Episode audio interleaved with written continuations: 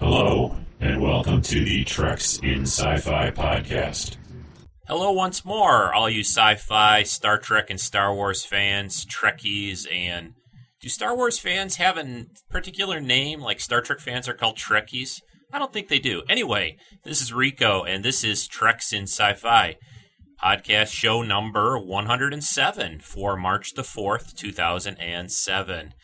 Going to have a different type of show for you this week. We're going to talk all about comic books and how much I love them and talk about some of my favorite titles over the years. Talk some about the history of the Star Trek comic in particular, and just a lot of other things related to comics.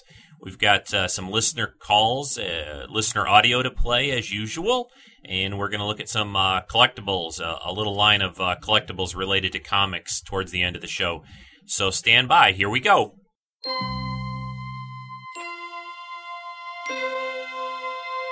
Space, the final frontier.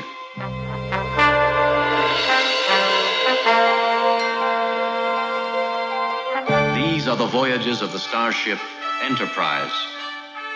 Its five year mission to explore strange new worlds, to seek out new life and new civilizations, to boldly go where no man has gone before.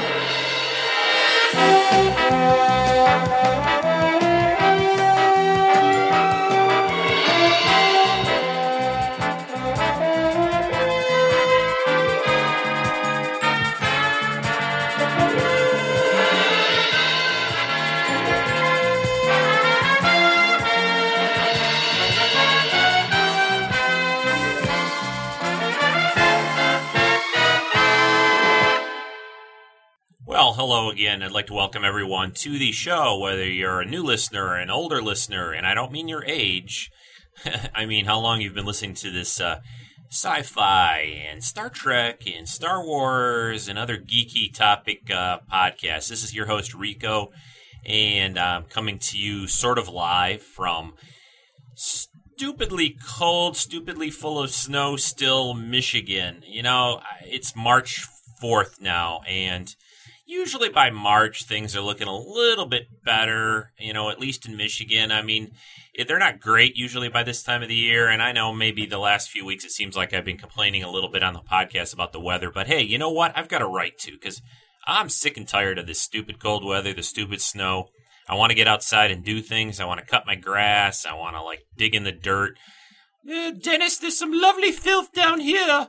My son said I should do some more voices on the podcast. Uh, he's like, I do, uh, yeah, I don't know. It comes up at different times during dinner time sometimes or whatever, but I actually do quite a few different little voices. So maybe I'm going to try to slide those into the, uh, to the podcast. That was my, uh, Dennis voice for Monty Python on the Holy and the Holy Grail, which is one of my all-time favorite films. So anyway, uh, getting kind of my voice warmed up here. It's about 9:30 a.m.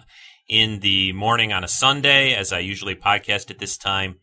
And like I said at the beginning of the show, this week I'm going to be talking about comic books. I know this isn't the norm, and I hope uh, people that aren't really maybe into comic books that much still kind of bear with me and and continue to listen to this podcast because I think you might find some things interesting, maybe some things that might make you want to go out and pick up a couple of comics.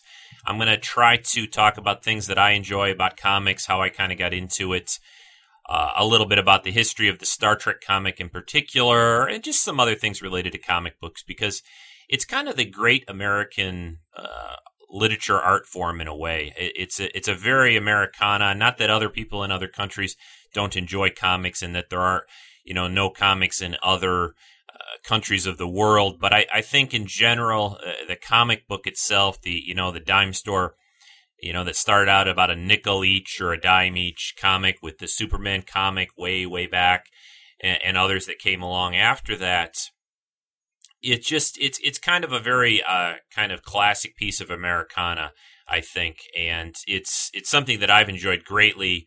Uh, probably at least good half my life or so. I didn't read them. Well, um, let, let's hold off actually for that uh, comic book and Rico's history of comics and what he uh, first got into them and all that. We'll save that talk for a, a few minutes from now. I want to go over some kind of announcements a little bit, some listener calls first, uh, some news and information, and the usual things that we start off with the show.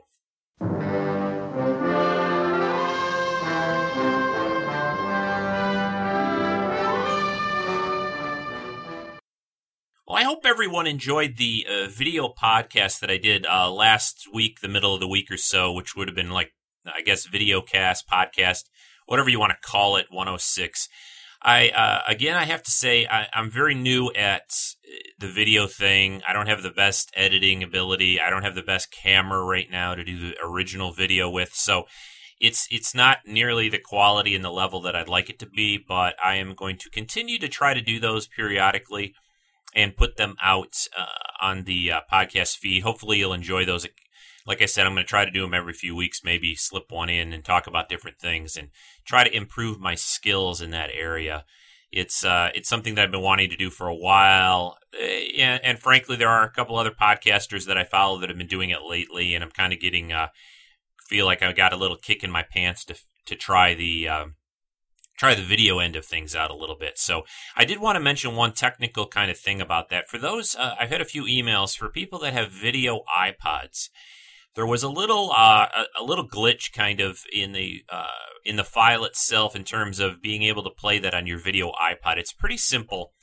Uh, the extension, the little three-letter extension at the end of the file, once it's downloaded, uh, where however you did it manually or in iTunes, it was called an M4V file, the original version.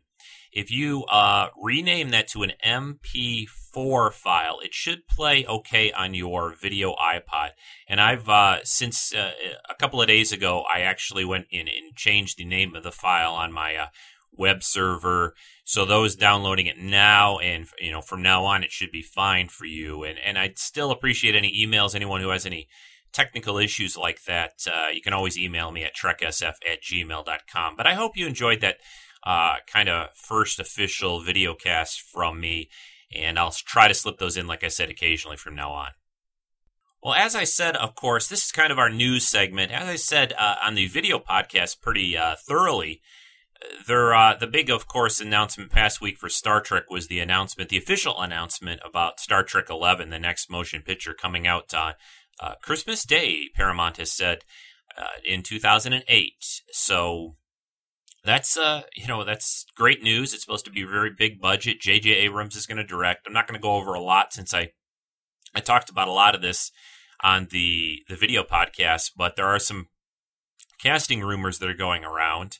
Uh, we're uh, we're starting to hear some things like that. The script's supposed to be done. Uh, a lot of a lot of things, and and like I said on the video podcast, I hope people out there and and everyone has a you know is entitled to their own opinion about it. But it's amazing to me how much uh, you know up and down and, and positive and negative I'm already seeing about another Star Trek movie, and people saying, you know, Star Trek's dead, let it let it lay, and you know, I don't think the people listening to this podcast probably feel this way very much, but you're you're uh, you probably don't need to be told this, but you know, if you hear people saying this, I, I guess I just always like to, you know, tell people whether it's even Star Trek or or whatever that's coming out a book, a movie, a TV show, you know, give things a chance a little bit, people. Uh, I, of course, have very high hopes for it. I, I think uh, there's a lot of things that are positive about uh, what I'm hearing about the movie and uh, we'll just have to wait and see how it all comes together. Uh, I think that uh, those listening again will be there opening day, like I probably will be, to watch the movie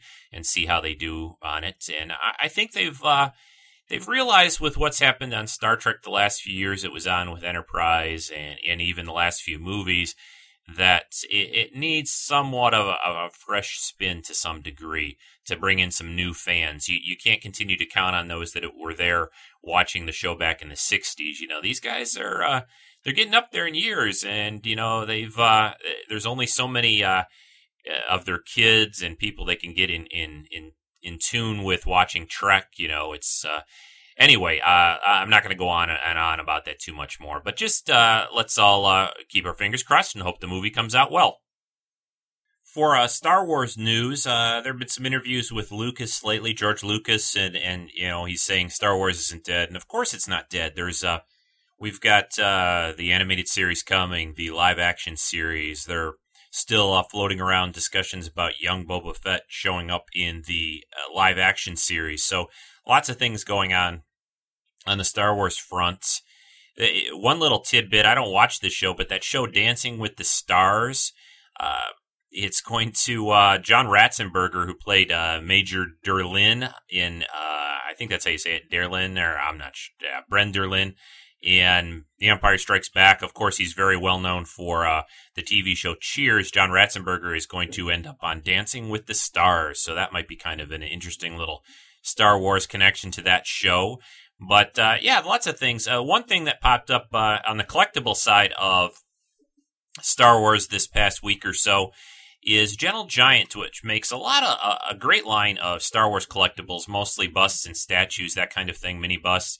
Uh, has been um, they've uh, they've had a uh, Obi Wan uh, statue that's supposed to come out in clone armor, and the prototype pictures of this looked very nice. They did a really good job, uh, at least in the prototype versions, of capturing uh, Ewan McGregor, Obi Wan's face, facial structure, and, and look, and all that. Anyway, the uh, the short of this is there's some new pictures out that are all over the place uh, from places that you order this from. That that really they changed the face quite a bit. It looks like in the final version for whatever reason. Maybe it was a.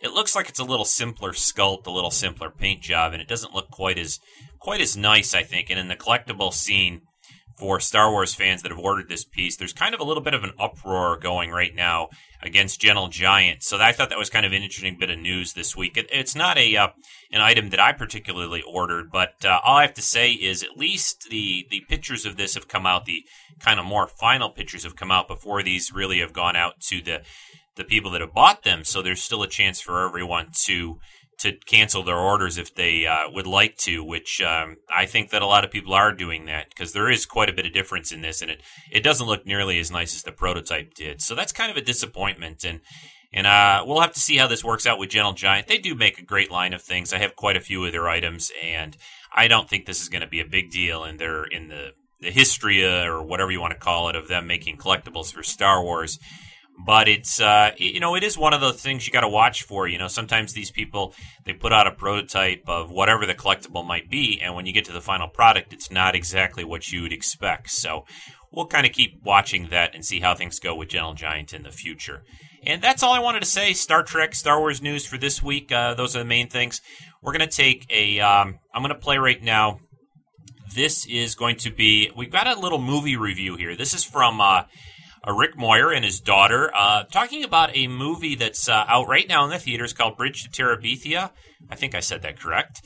Uh, and their uh, their views on it, which they saw. So I'm going to play uh, Rick and his daughter's. it's a father and daughter review this week of Bridge to Terabithia. Here you go. Hey everybody, this is Rick, And this is Nathan. and this is the It's Father, Father and and Son Son review. review. Well, since you're not doing a a uh, episode this week, Rico, we thought that we would review a movie that we just got back from seeing last night called The Bridge to Terabithia. What'd you think, Nathan? It was really sad. And that's all you have to say? Pretty much, you know, I have to go do chores, so You- You're not going to. Uh, well, I have an idea then, because my daughter saw it too. Hold on. I'm going to try something different. Here we go. This is Rick. This is Catherine. And this is the Father, Father and Daughter, Daughter review. Review. That's right. This is my daughter, Catherine, everybody. She's, uh, how old are you? I am 11. You're 11 years old, and she went and saw The Bridge to Terabithia with me. Uh, what did you think about the movie, Catherine? I thought it was happy, it was sad, it was all different kinds of stuff. Did you have problems eating your popcorn? Mm, no. No. So, would you recommend it to people your age? Maybe somebody listening on the podcast has some uh, friends that would really, or some some daughters that would like to see it. Do you recommend it? Yeah, it was good, except you might have to bring tissues with you. Okay, great. Thanks, Catherine. All right, I'm going to tell you what I thought about the movie uh, because uh, I thought it was kind of cool. How, how many stars would you give it? Uh, f- uh, out of five stars, how many stars would you give it? Probably four and three quarters. Four and three quarters. Okay. All right. Now I'll give you my take.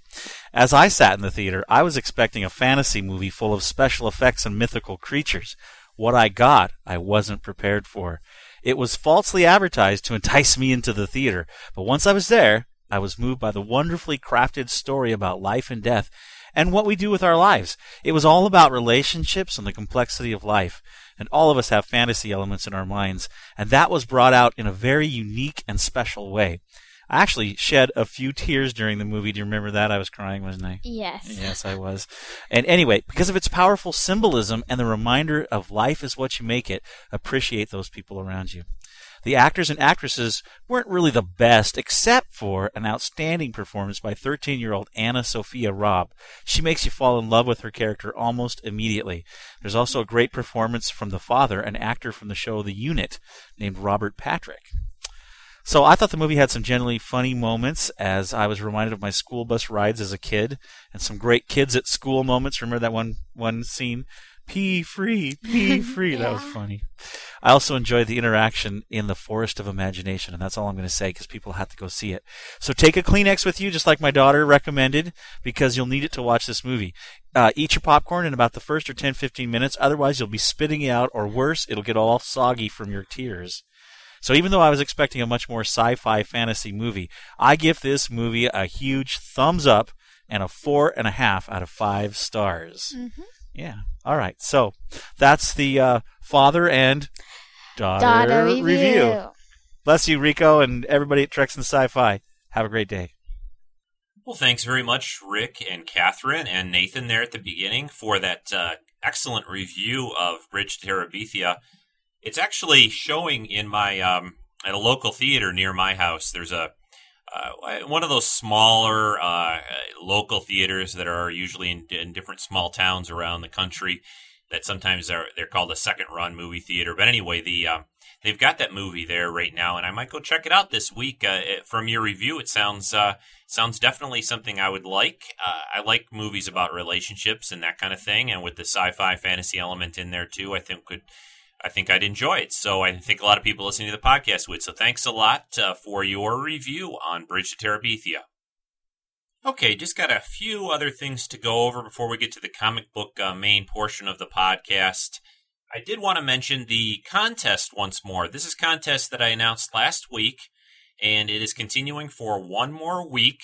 You can find out details, uh, more details on the podcast notes from last week's show. That would have been show number 105.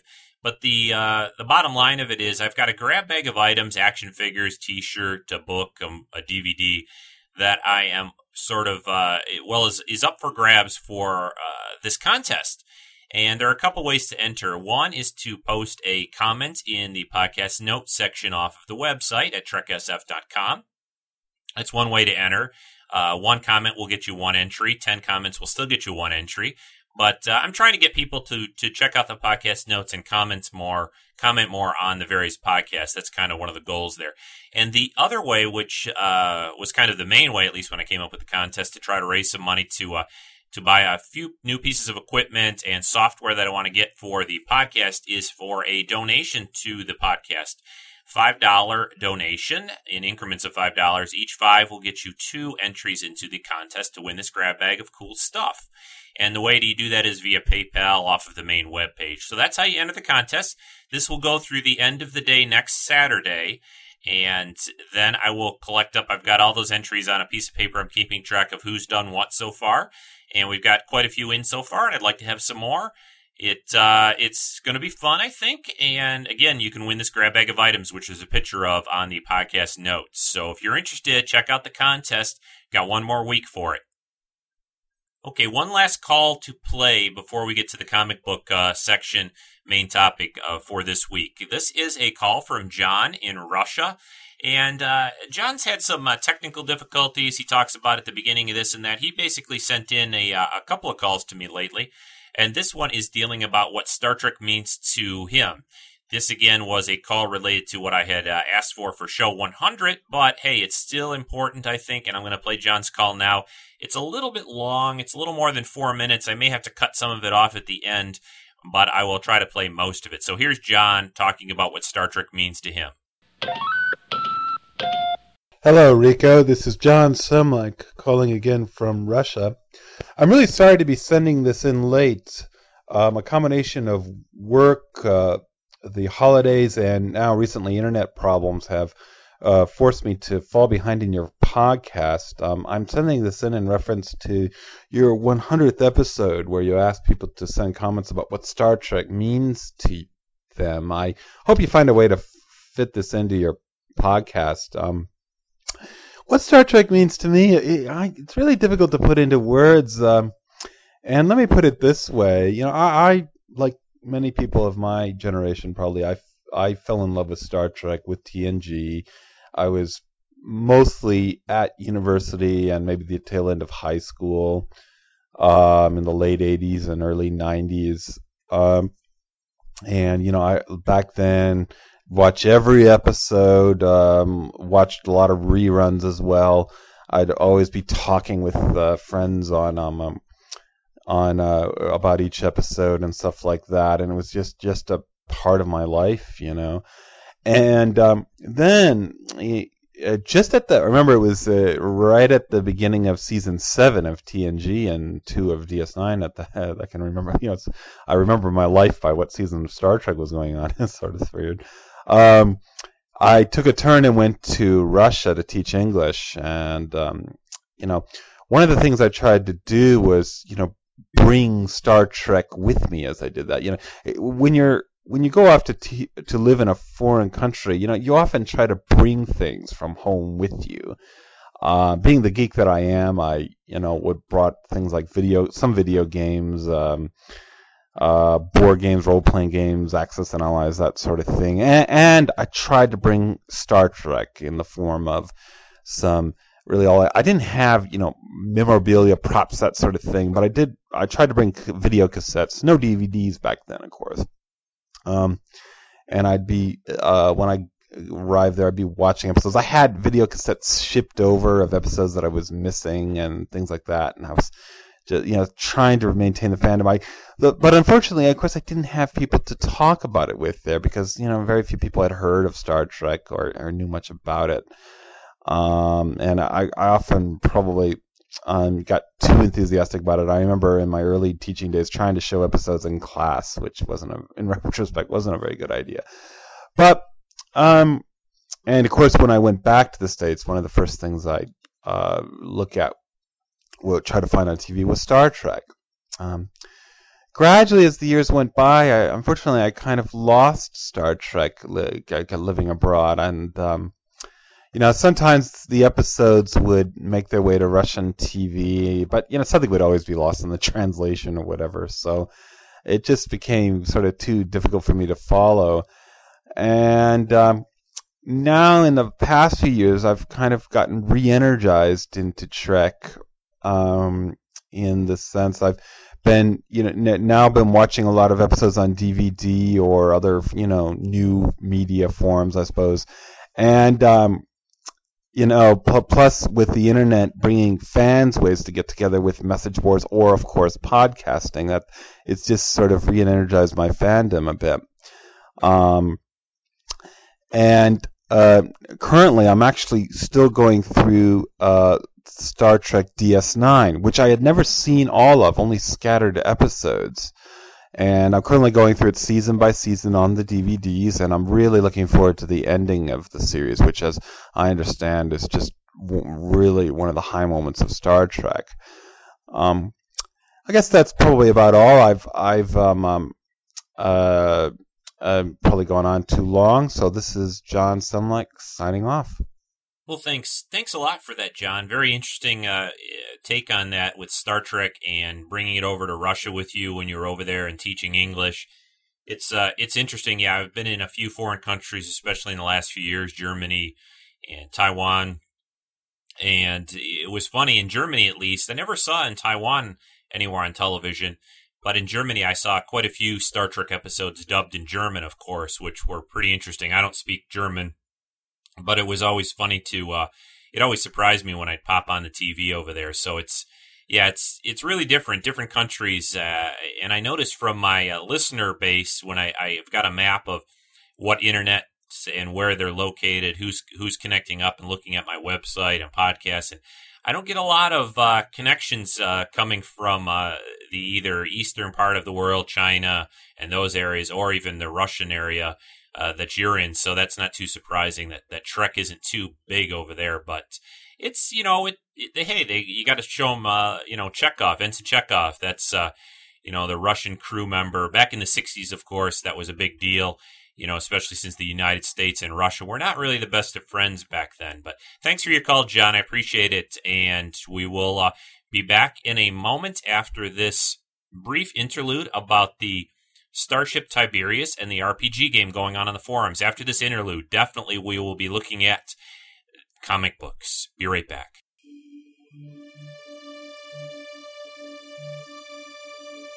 Treks in Sci-Fi, the final frontier. Hi, I'm Matt, Kyozen from the forums, and over the last few weeks we've been following the opening journey of the latest chapter in Star Trek, the journey of the USS Tiberius.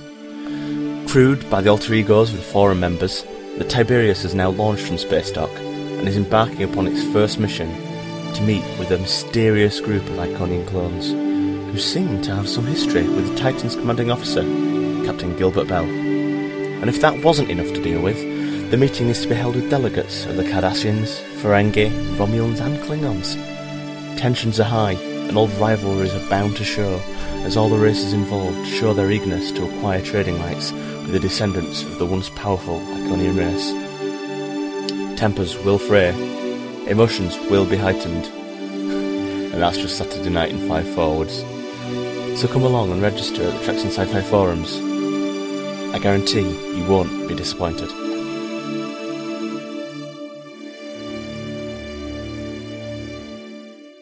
Well, thanks again, Matt, for that uh, great promo for the Adventures of the Starship Tiberius, which, uh, did I say Starship? You know, it's like, uh, duh.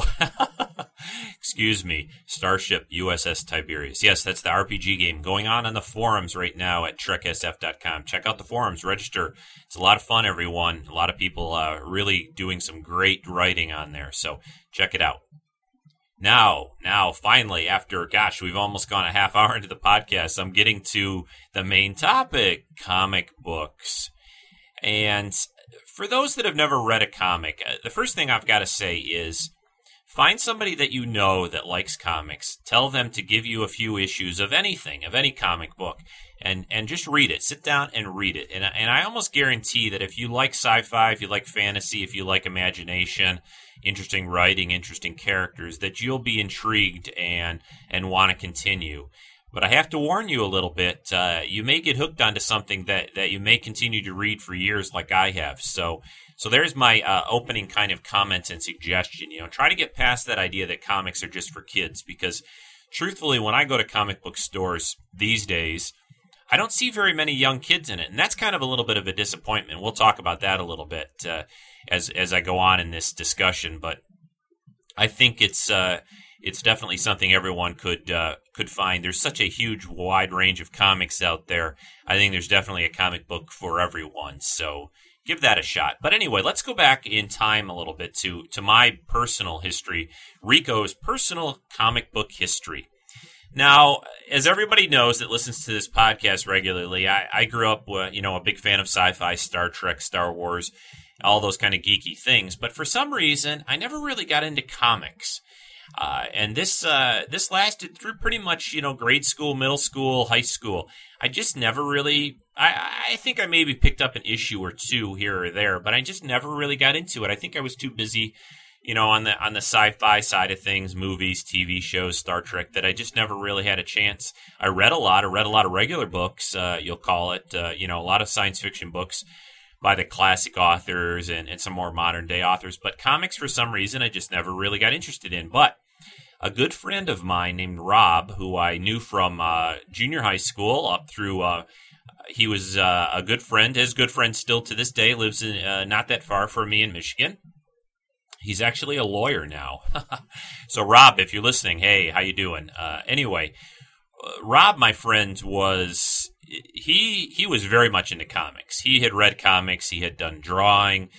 He's a he's a pretty good artist as well. So he was into comics for quite a long time. And then at some point, uh, and this was, I think, in my senior year in high school, might have been the, the summer between junior and senior year in high school. Uh, for some reason, I, I, I don't know how exactly it came up, but I said, "Hey, Rob, you know, why don't you bring me like uh, you know some of the issues that you like these days, or some of the comics you're liking, and let me check them out." And and he did, of course. Which uh, and as they say, the rest is history a little bit. But he brought me uh, the ones I remember that he brought me to begin with were some issues of uh, X Men, especially Uncanny X Men and Spider Man, and both of those books uh, I I read to this day. Both of those books, when I read them, I said, "Oh my gosh, you know, why have I not been reading these comic books?"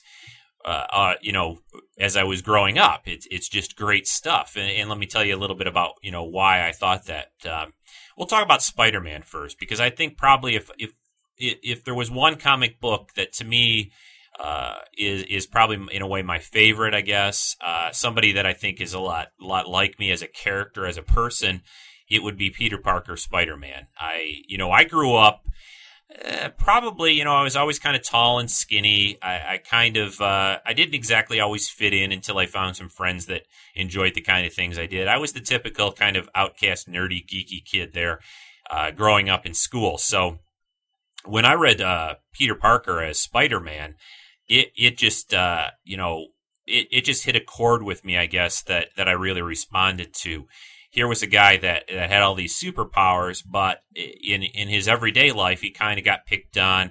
No one really liked him very much, and it, it, just he had this sort of secret identity that he had all this great power and great responsibility that weighed on him heavily. Uh, which uh, which I had a lot of early responsibility in my life too, which I think I've talked about a few times, different times on the podcast. Uh, my father had passed away when I was young.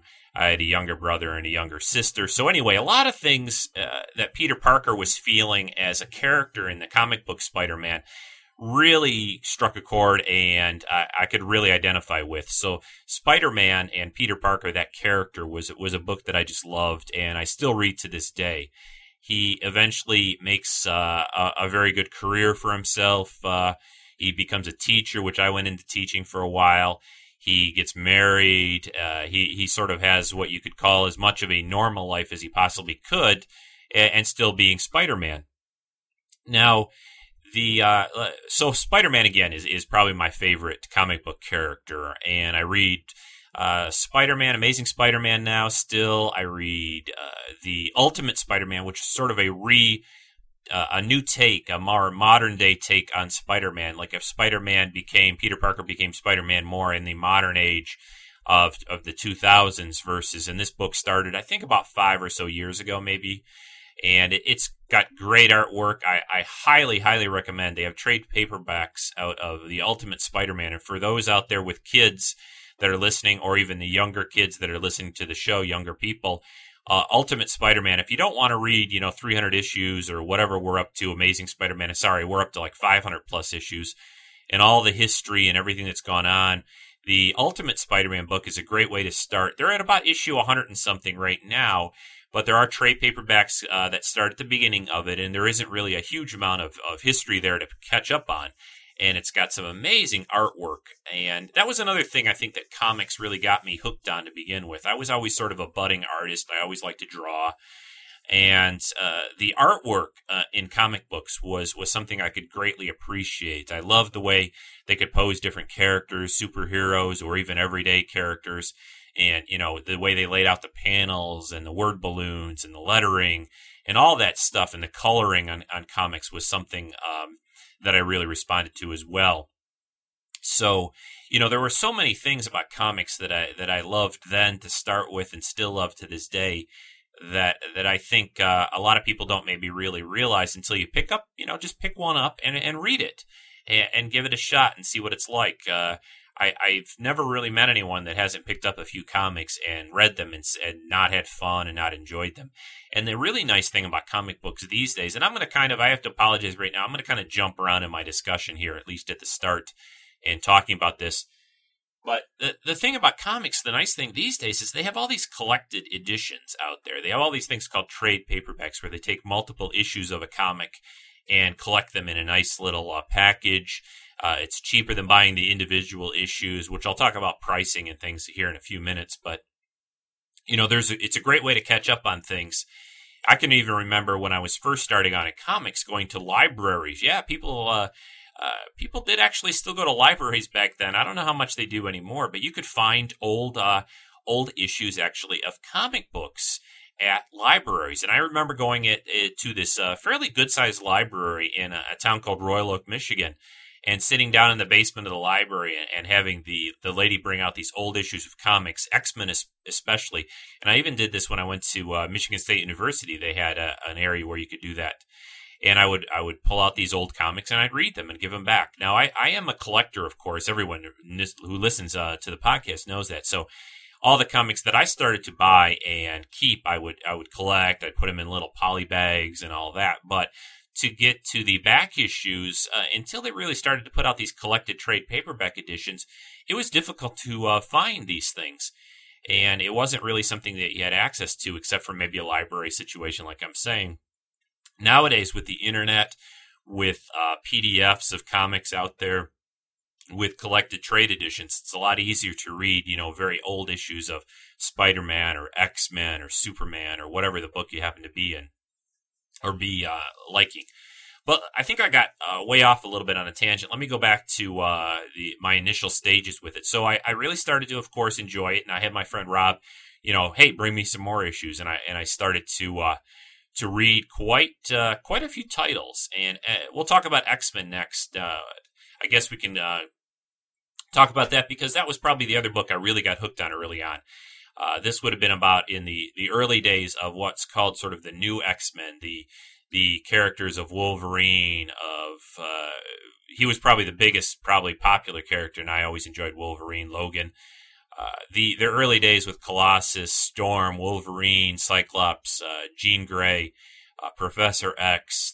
those early issues around the mid 100s or so, maybe a little less than that of Uncanny X Men.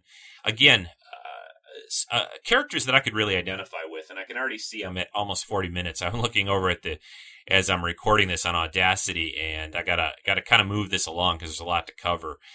The the X Men though the characters were these outcasts, these mutants with these weird abilities that that society did you know kind of shunned, and again that that really hit home for me. So the X Men was another book that I loved, and I I continued to read. And as I got into college, there was a very good uh, Curious Bookstore, I think it was called Curious Bookstore, Curious Bookshop, but which I think is still there up at Michigan State University on Grand River. Uh, for those that are in the area that know that, uh, I would go there each week and, and pick up new issues. And I, as I um, as I continued to read comics, I, I stuck mainly to the Marvel side of comic books.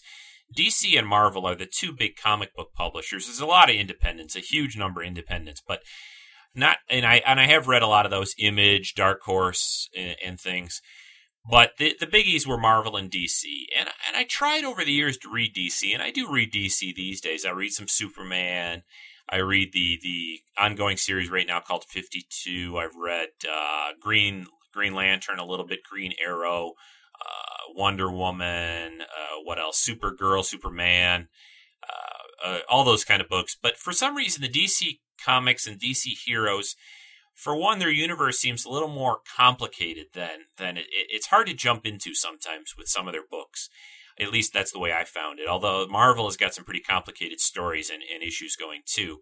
But the characters just never really worked as much for me I, for some reason. They seemed larger than life. They didn't seem so down to earth as the Marvel characters. So I always sort of leaned to the Marvel comic book side with the X Men, with Spider Man, with the Avengers, uh, let me. I'm trying to just everything kind of blanking at least in my mind. Uh, Fantastic Four was another book that I was really a big fan of, and still am. I still read the Fantastic Four. I've read that kind of off and on. That's not one that I've stayed steady with.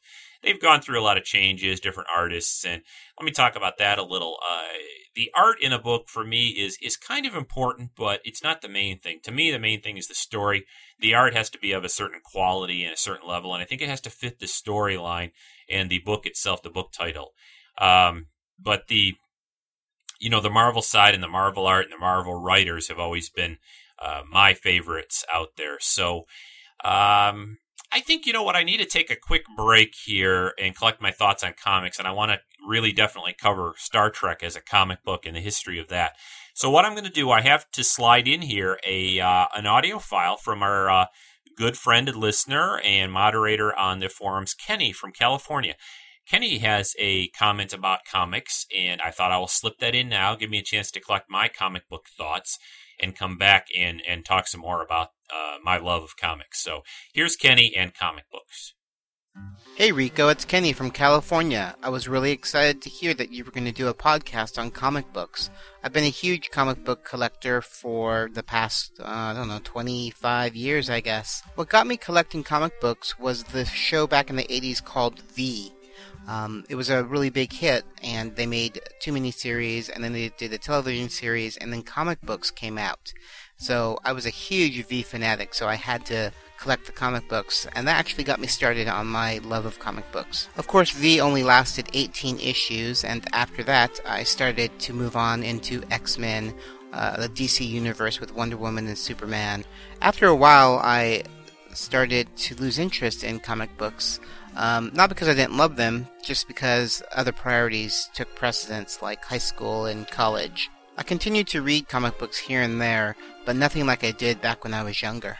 That was, of course, until Star Trek The Next Generation came out in comic book form. In the 90s, I did collect anything and everything Star Trek. Um, I tried to backtrack and collect some of the original TOS comic books also. Um, it was a lot of fun. I, it was a way of just continuing the story um, of Star Trek with novels and with comic books. Nowadays, I'm, I'm more cautious of what I collect just because I don't have the room. Uh, I still collect anything and all things Star Trek, and I collect Buffy, Firefly when they come out, and a few other titles, but uh, definitely not a huge collector like I was back in the day. Comic books to me is just another form of escapism. Like movies, television, and novels, it's just a great way to leave reality and enjoy a fantasy or sci fi adventure. Well, thanks, Kenny. Thanks very much for that. Help me collect my thoughts too with some titles that you mentioned as well. Uh, the Buffy book that they were doing, uh, Dark Horse was doing, and they're going to do a new Buffy comic, uh, taking us right up uh, or starting up, kind of showing us what happened with Buffy after season seven of the series, kind of like a season eight. Uh, and the the Firefly is going to Serenity. They're going to do. They did a little mini uh, comic series before the movie, and they're coming out with a new book soon too. Yeah, it's it's nice with the these tie-in ones for TV and movies that they do, uh, which can really expand the universe and show you some things you didn't get a chance to see. I forgot to say uh, on the DC side, even though that that's not really the the one I've been interested in as much over the years. The there is one character in DC that that I really enjoy, and that's Batman.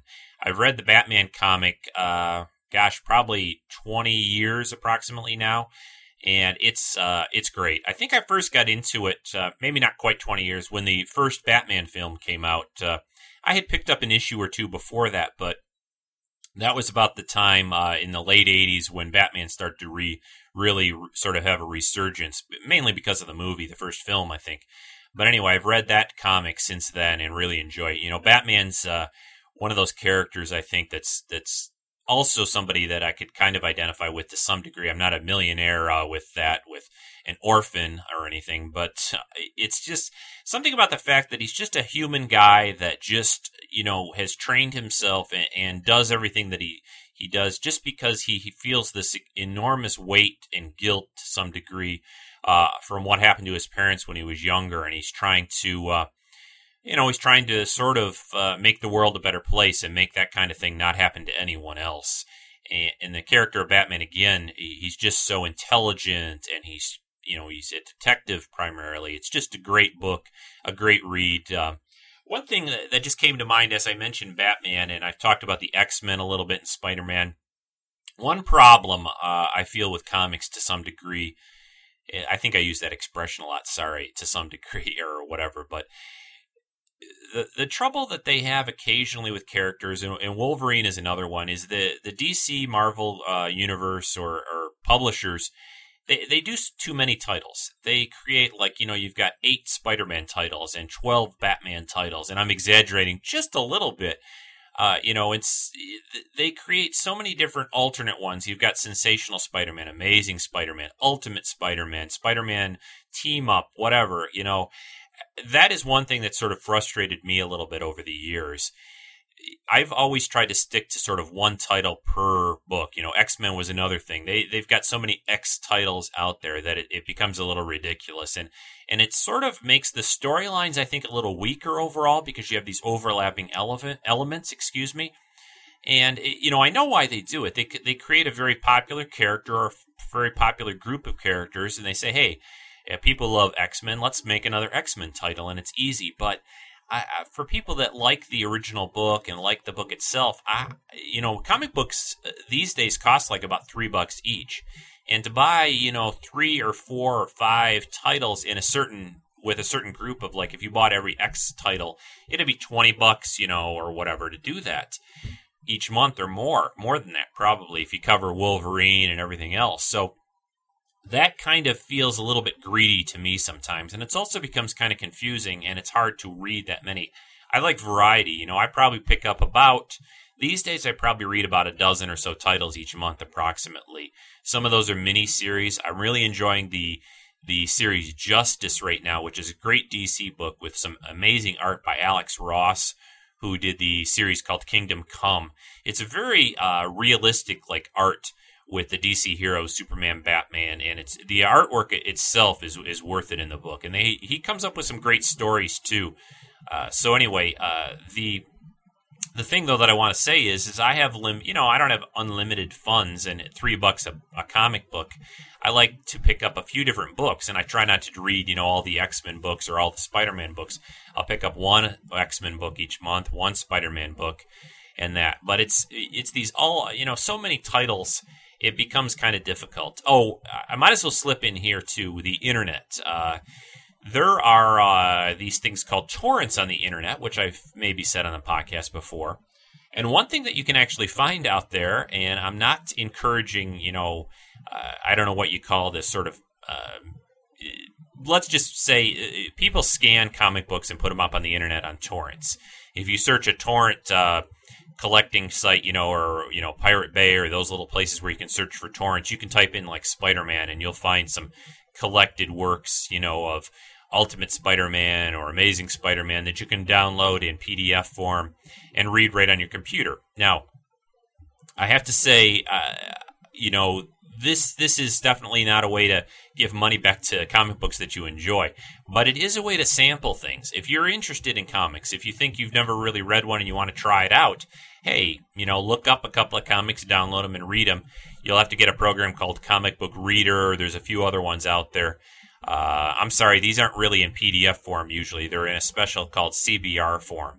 And we won't get too technical, but it's easy to find. You know, search for Comic Book Reader, and it's a little program to wa- read comics that have been scanned in and uploaded to the internet by different people. It's a good way to test things out. And at three dollars a comic, I I can understand why people are doing this now, and maybe not even really buying too many anymore, but reading them this way. So uh, again, I'm checking time. I feel like I'm really rushing through. I may have to do comic book series or comic book part two on this, but I do want to go through the history of the Star Trek comic in particular. I think I've covered in general, you know, how I got into comics, you know, why I like certain things about comics, uh, the issues that I enjoy. Or the particular comics that I enjoy. This is by no means. There are a lot of. I also would encourage you. There are a lot of comic book podcasts out there that talk about the current uh, trends in comics, current issues of comics. Uh, one show in particular that I really enjoy is called Comicology. I think it's a comiccology.net. I will try to link that in the podcast notes. But it's a great podcast. guy named Neil Gorman does that show. Uh, doesn't usually come out each week, every couple of weeks, but there are a huge number of comic book podcasts. So definitely check those out. I'm not trying to steal their thunder by any means doing this particular. This is more my take, Rico's take on comics uh, and that. So now in the sci-fi uh, realm, there have been a lot of comic books uh, coming out. Uh, Kenny mentioned the series V. Uh, there have been follow-ups to TV shows like Buffy, and of course Star Trek and Star Wars both have had quite a few, a huge number of comics that have been put out over the years. And I thought I found a couple of really good websites uh, early this morning when I was doing some background checks for this show. Uh, that gave some good history on the Star Trek comic uh, history legacy. So let me go through some of this now for you. All right, stomach, uh, the Star Trek, excuse me, Star Trek comic book history. We'll go through this kind of quickly, and I, like I said, I'll put some links to these good sites. This uh, what I'm looking at right now is from the memory-alpha.org uh, site, wiki on comics. There, I'll put a link up, like I said in the notes. Uh, uh, Star Trek comics basically started with the Gold Key books back in the '60s. Uh, they published about 61 issues that lasted from 1967 up through actually uh, 1979. And these were reprinted in various collected editions uh, called the Enterprise Logs, the Key Collection uh, in the 70s. And actually, I have those somewhere in my collection. I think they got a little water damaged one one time in in my old basement when I was growing up. But so the Gold Key and these stories were eh, they were okay. I, I think they weren't up to the level of a Star Trek comic these days, but the artwork was okay, and they're mostly the continuing adventures of the original series characters and crew. Uh, as this as time went on, uh, Star Trek showed up in quite a few other incarnations. There was um, some strips, comic book strips of Star Trek that were in in British uh, uh, gold key strips that, that showed up in the United Kingdom in the in the early seventies. Uh, Marvel Comics did a pretty big run of uh, Star Trek comics. They they did 18 issues, uh, 79 to 82. This was after, of course, the original motion picture came out. Then you had a uh, a DC Comics and run in Star Trek. That the comic book kind of popped around from different publishers every few years for some reason. I'm not sure why. Everyone kind of took a shot at it, I guess. But DC did a run, uh, did 56 issues. Uh, this would have been in the 80s, 84 to 88. Uh, they also, a lot of times during this run and this time, they were doing movie adaptations of the various Star Trek movies, Star Trek 3, 4, uh, those kind of things. They would show up in comic book form also. There was also a, another run that DC did from 89 to 95. This focused on the original series characters and also the next generation. This, of course, came on, or these comics by DC were uh, what took off uh, during the run of Next Generation. This ran for, let's see, 80 issues. Uh, a lot of different specials in here, also on the movies. Then you got to the Malibu comics, and I think, I'm not sure if Malibu is still a comic book publisher. I think they might be, but I'm not positive. Anyway, they did a run of Star Trek comics from the, uh, in the mid to earlier 90s, 93 to 95. And this focused, uh, primarily, this was on a uh, Deep Space Nine comic book series for 32 issues they did. So that was their run, Malibu's run on Star Trek comic books. Then you had a Marvel comic run of Star Trek comics. This was basically different, uh, different uh, eras, different time frames for Star Trek in Marvel uh, uh, comic book history. This went in the late '90s, '95 to '98. They did a Untold Voyages run, five issues. Uh, Unlimited, they said, which was based on the TOS and TNG for 10 issues. Deep Space Nine, 15. Voyager 15 issues, Early Voyages 17 issues, Starfleet Academy 19 issues. So they jumped around, Marvel did at this time, in different eras of Star Trek history, which is pre- pretty good. I enjoyed those, and I've got most of uh, those books still. And then uh, Wildstorm Comics, which was a sort of a DC subsidiary uh, comic book, uh, has done uh, different uh, little mini issues of comics. You know, three issues here, four issues there. This ran in the 1999 to 2001. And that brings us up to about the present day. There was a lag of a few years there, about four years, where there weren't, weren't really any Star Trek comics coming out. There is a couple of things going on right now with Star Trek comics currently. Uh, Tokyo Pop, which is a, a manga comic book, they did one issue so far uh, out, which collects about five stories in a manga form for Star Trek, which is pretty good. I've got that, and they're going to do a, a TNG one is should be out very soon if it's not out yet. And then they've got a third volume they're supposed to be doing. So manga Star Trek comic Tokyo Pop, check that out. You should be able to find that online. It's at comic book places online or at your local comic store. And then there's a the, the latest incarnation of Star Trek comics is by a company called IDW. They've put out a couple of issues so far. They're supposed to do six issues, I think, total right now. And then they're going to do a, uh, a second uh, run of issues based on the TOS Klingons, uh, which will be pretty interesting to see. I've read the first couple of uh, IDW Star Trek comics. And they're okay so far. They're they're really not quite as good as I had hoped. The artwork could be better. The stories could be better. Uh, the last one I thought was the second issue was better than the first, but that uh, pretty much is a very very fast roundup of Star Trek comics, and as you can see, they've uh, really done quite a few different books over the years. Most of these you can find still, uh, eh, you know, fairly inexpensive. Star Trek comics, I don't think, like unlike some Sun comics, ah, I can't talk right now. Excuse me. Unlike some comics, some older ones even have not really gone up a, a, huge amount in value. There is occasional issues here or there, and I guess I could talk a little bit about uh, comic books right now and pricing and and how the the you know collecting market is on it. And the you know uh, just like a lot of things, uh, you know, even the stock market, uh, investments in in collectibles. Uh, in stocks, who knows, whatever. Anyway, uh, it's never a really sure investment. There was a time in the 90s where a lot of people were buying, you know, comic books as an investment, you know, trying to buy a lot of a particular particular issue, waiting a couple of years and turning around and selling them for a profit.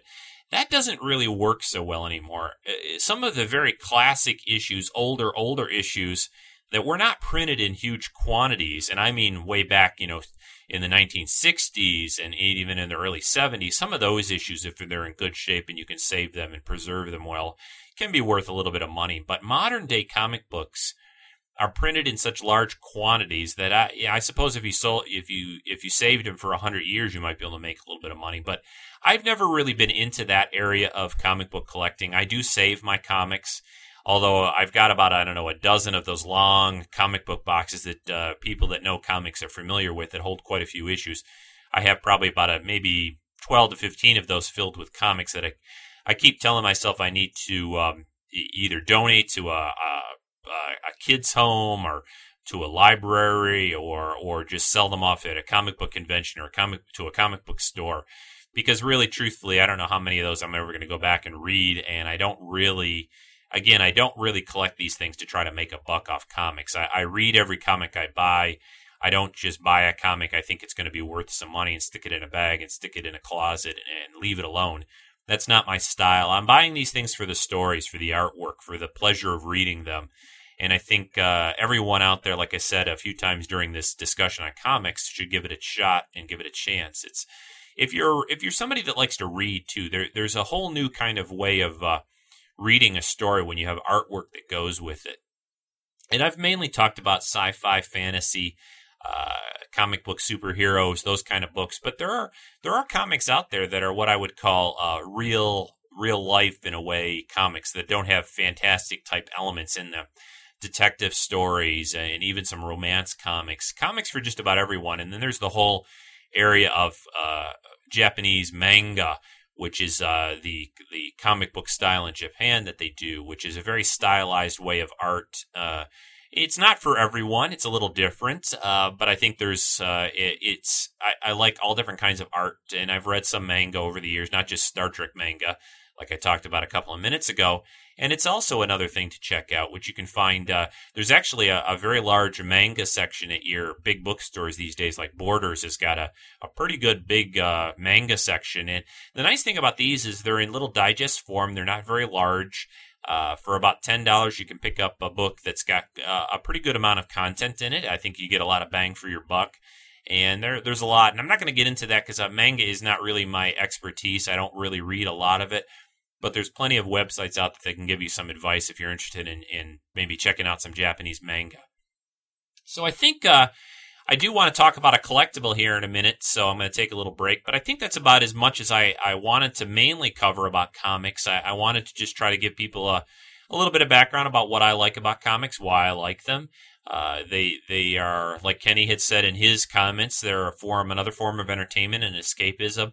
You can sit down with a comic book and you know in 10, 15 minutes read it and have a little nice time. And it's easy to you know pick up an issue each month. And, there's a Another thing about comics, which I didn't say, and I guess I'll slide in here at the end, there's you get really involved with these characters. You know, it's like an ongoing storyline that's in a TV show or a book series or a movie series that you get really you, feel kind of uh, like they're friends to some degree. So you you want to come back each month and read the next issue and, and pick it up at your local comic store and and see how these characters are doing and find out what's going on with them and there's a uh, a lot of really great comic books out there, and there used to be a lot more comic book shops too. I have to say, uh, which I didn't say, I I, I primarily uh, almost ninety nine percent of the comics I get, I get at a local comic book store, and I've I've gone to different ones over the years. You know, some comic book stores. I used to go to one uh, in Michigan called the Classic Comic Book Store, comic comic and movie shop, and that finally closed. They were open a long time. A lot of these shops have closed up. There aren't nearly as many as there used to be. It's uh, it's a bit of a dying market, I think, eh, or at least a market that doesn't have nearly the readers that it used to have. They've become a little expensive, uh, and I don't think as many young people are getting into comics. I think there are things that take their attention away from it, like video games, DVDs, computers, the internet. Uh, uh, a lot of stuff for you know ways to be entertained, ways to spend your free time, and comics have sort of slipped uh, slipped through the cracks. I think a little bit. It's kind of a shame. I think I I think there's a, a, a lot to, you know, it's different when you read a comic or read a book even versus watching a movie or a TV show. It's a different form of entertainment. You have to use your imagination a little bit, even with a comic book, even with the art facing you right there. So uh, there's my case for comic books. Give it a shot. You know these uh, they're, they're really good. And if you know the nice uh, the nice thing these days, I think that's happening that I'll, that I'll also mention is comic book movies have become uh, pretty big. I mean, there are a lot of comic book movies these days. A lot of them come out each year, and I think it's getting uh, uh, uh, or it's it's allowing people a chance to see, hey, you know, if I enjoyed the movie, if I enjoyed the Batman movie or the Spider Man or the Superman movie, maybe maybe I'd enjoy the comic book. And I'll tell you, if you've enjoyed those movies. The comic books are so much more, you know. They obviously can go into the characters and the stories and everything so much more than they do in the movies.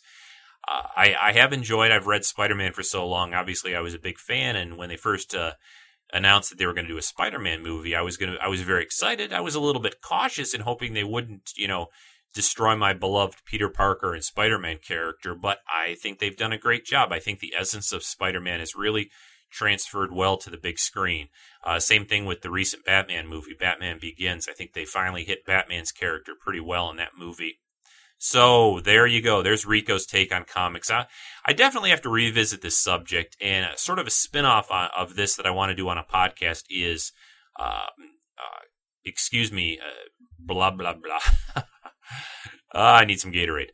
I need to talk about uh, Saturday morning cartoon shows because a lot of these things are based on comic books and are, are very comic book related. So look for a podcast on Treks and Sci-Fi in the near future about uh, Saturday morning cartoons like Batman, Superman, uh, Spider-Man ca- cartoon series. So we'll do that sometime in the near future. I'm going to come back after a very, very short break and talk about a collectible, and then we'll wrap up the show. Thanks for listening so far. I'll be right back.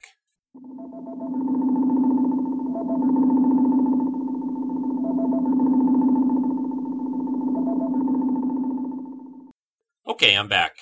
Uh, real briefly, for a couple of minutes here, I'm going to talk about a collectible that's sort of comic book related. There is a series of little mini busts that are being put out uh, by DC Direct, I think they are. Uh, these are based on the women of the DC universe. And even though, like I said, I'm not really, uh, the DC universe of comics isn't my big thing. I do like uh, statues, mini busts, collectibles, and that kind of stuff. I've collected uh, a large number of the Justice League series statues, which I don't think I've talked about or reviewed. We'll leave that for another podcast. But these little mini busts that are coming out every few months now are really cool. I've got uh, four of them. I've got a uh, let's see. There is a super Supergirl, excuse me, blah blah. super Supergirl mini bust, Wonder Woman. Uh, I have uh, Harley Quinn, which is the uh, Batman character and Power Girl, which is sort of another super girl type character. These are, uh, again, mini busts based on the women in the DC comic book universe, and they do a real nice job with them. Each one's about, uh, uh, it's about five inches tall. They they just capture the, the character from about the uh, waist or just below the waist up. I put pictures of these up in my collection gallery, so I'll link that in the podcast notes. But these are really nice. They're about yeah around forty dollars each. They come out every few months. They've done about seven or eight so far. There's a few of the early ones I didn't get. They did Poison Ivy, uh, Catwoman. I think there was another one. I'm trying. I'm blanking out on which the other one there was that they did. But you can find out. Look on eBay or look online. You can find out which which the whole series has done so far. But they do a real nice job with these. The paint jobs are good. The characters, I think they capture them real well, and uh, and they're not a very expensive collectible either. If you just wanted a character or two of them, they're not too bad. Some of the larger statues that they put out uh, are usually you know hundred dollars, hundred fifty dollars. So these little mini busts, they don't take up a lot of room, and they're a nice little collectible. If you're into uh, the DC comic books and the women in the DC universe, they do a nice job on these mini busts. So check those out. Uh, I'll link again the pictures on the podcast notes for the mini busts, Women of the DC Universe. And that's going to wrap it up for this week, folks, for podcast number 107. Almost finished. A uh, couple last minute little things to just mention. Next week's show, we're going to record, uh, hopefully record, on Saturday, which will be March 10th at around 2 o'clock, 2 p.m. in the afternoon. Uh, we're going to do a Skype cast. Now, the, the different thing that I'm going to try to do with this one is Skype currently has the ability to create these Skype uh, discussion rooms, Skype casts, they're called, I think, which allow, I, I think, about as many people as want to come in and talk as, as they want. What we're going to do, I will link, there will be a link on the main website, treksf.com, how to do this, how to get to this. If you have Skype loaded on your computer, all you'll be able to do or have to do is click the link that I put there uh, next Saturday, and it will take you to a page on Skype, and you can join in into the discussion. And we're going to talk mainly uh, movies, TV, sci-fi, Star Trek. Uh, talk a little bit about our uh, our thoughts on the Star Trek movie announcement, uh, the latest shows of Heroes, which I'm just loving. Uh, Heroes is just really, really starting to you know gather steam and, and really be an excellent show in the last few episodes. I've really, really enjoyed it. So we're going to talk all about that kind of stuff next Saturday, March 10th. Uh, that will be 2 p.m. Eastern Standard Time. Watch the main webpage towards the end of the week. I will put a link for that. Uh, it won't do you any good until that time arrives uh, next Saturday, but the link will be up there at least definitely by Saturday. I'll probably put it up Friday uh, on on the main webpage. So that's what next week's show is going to be. I'm going to record that. Uh, hopefully, it won't get too crazy with, you know, who knows how many people we'll have in the room talking at the same time. But I will record that, and that will be next weekend's podcast. Until then, as always, thanks everyone for listening to the show. Check out the podcast notes. Uh, participate in the contest if you'd like, and send me your thoughts on comic books. Uh, I'll play those for uh, you on a future podcast uh, if you want to send any more of your thoughts, what you like in comics. Send those in. You can always email me, treksf at gmail.com. Send me a, a voicemail at 206 88 Treks. And thanks for listening, everyone. This is Rico signing off for this week's. Take it easy, live long and prosper, and stay warm wherever you are. Hopefully, this winter will be gone soon. Take care, everyone. Bye bye. Talk to you soon. Bye bye.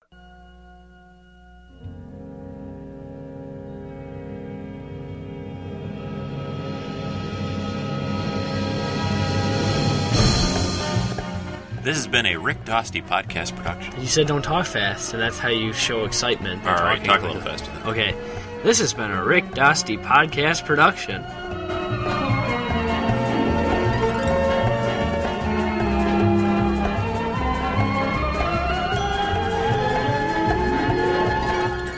This podcast, copyright 2007, all rights reserved.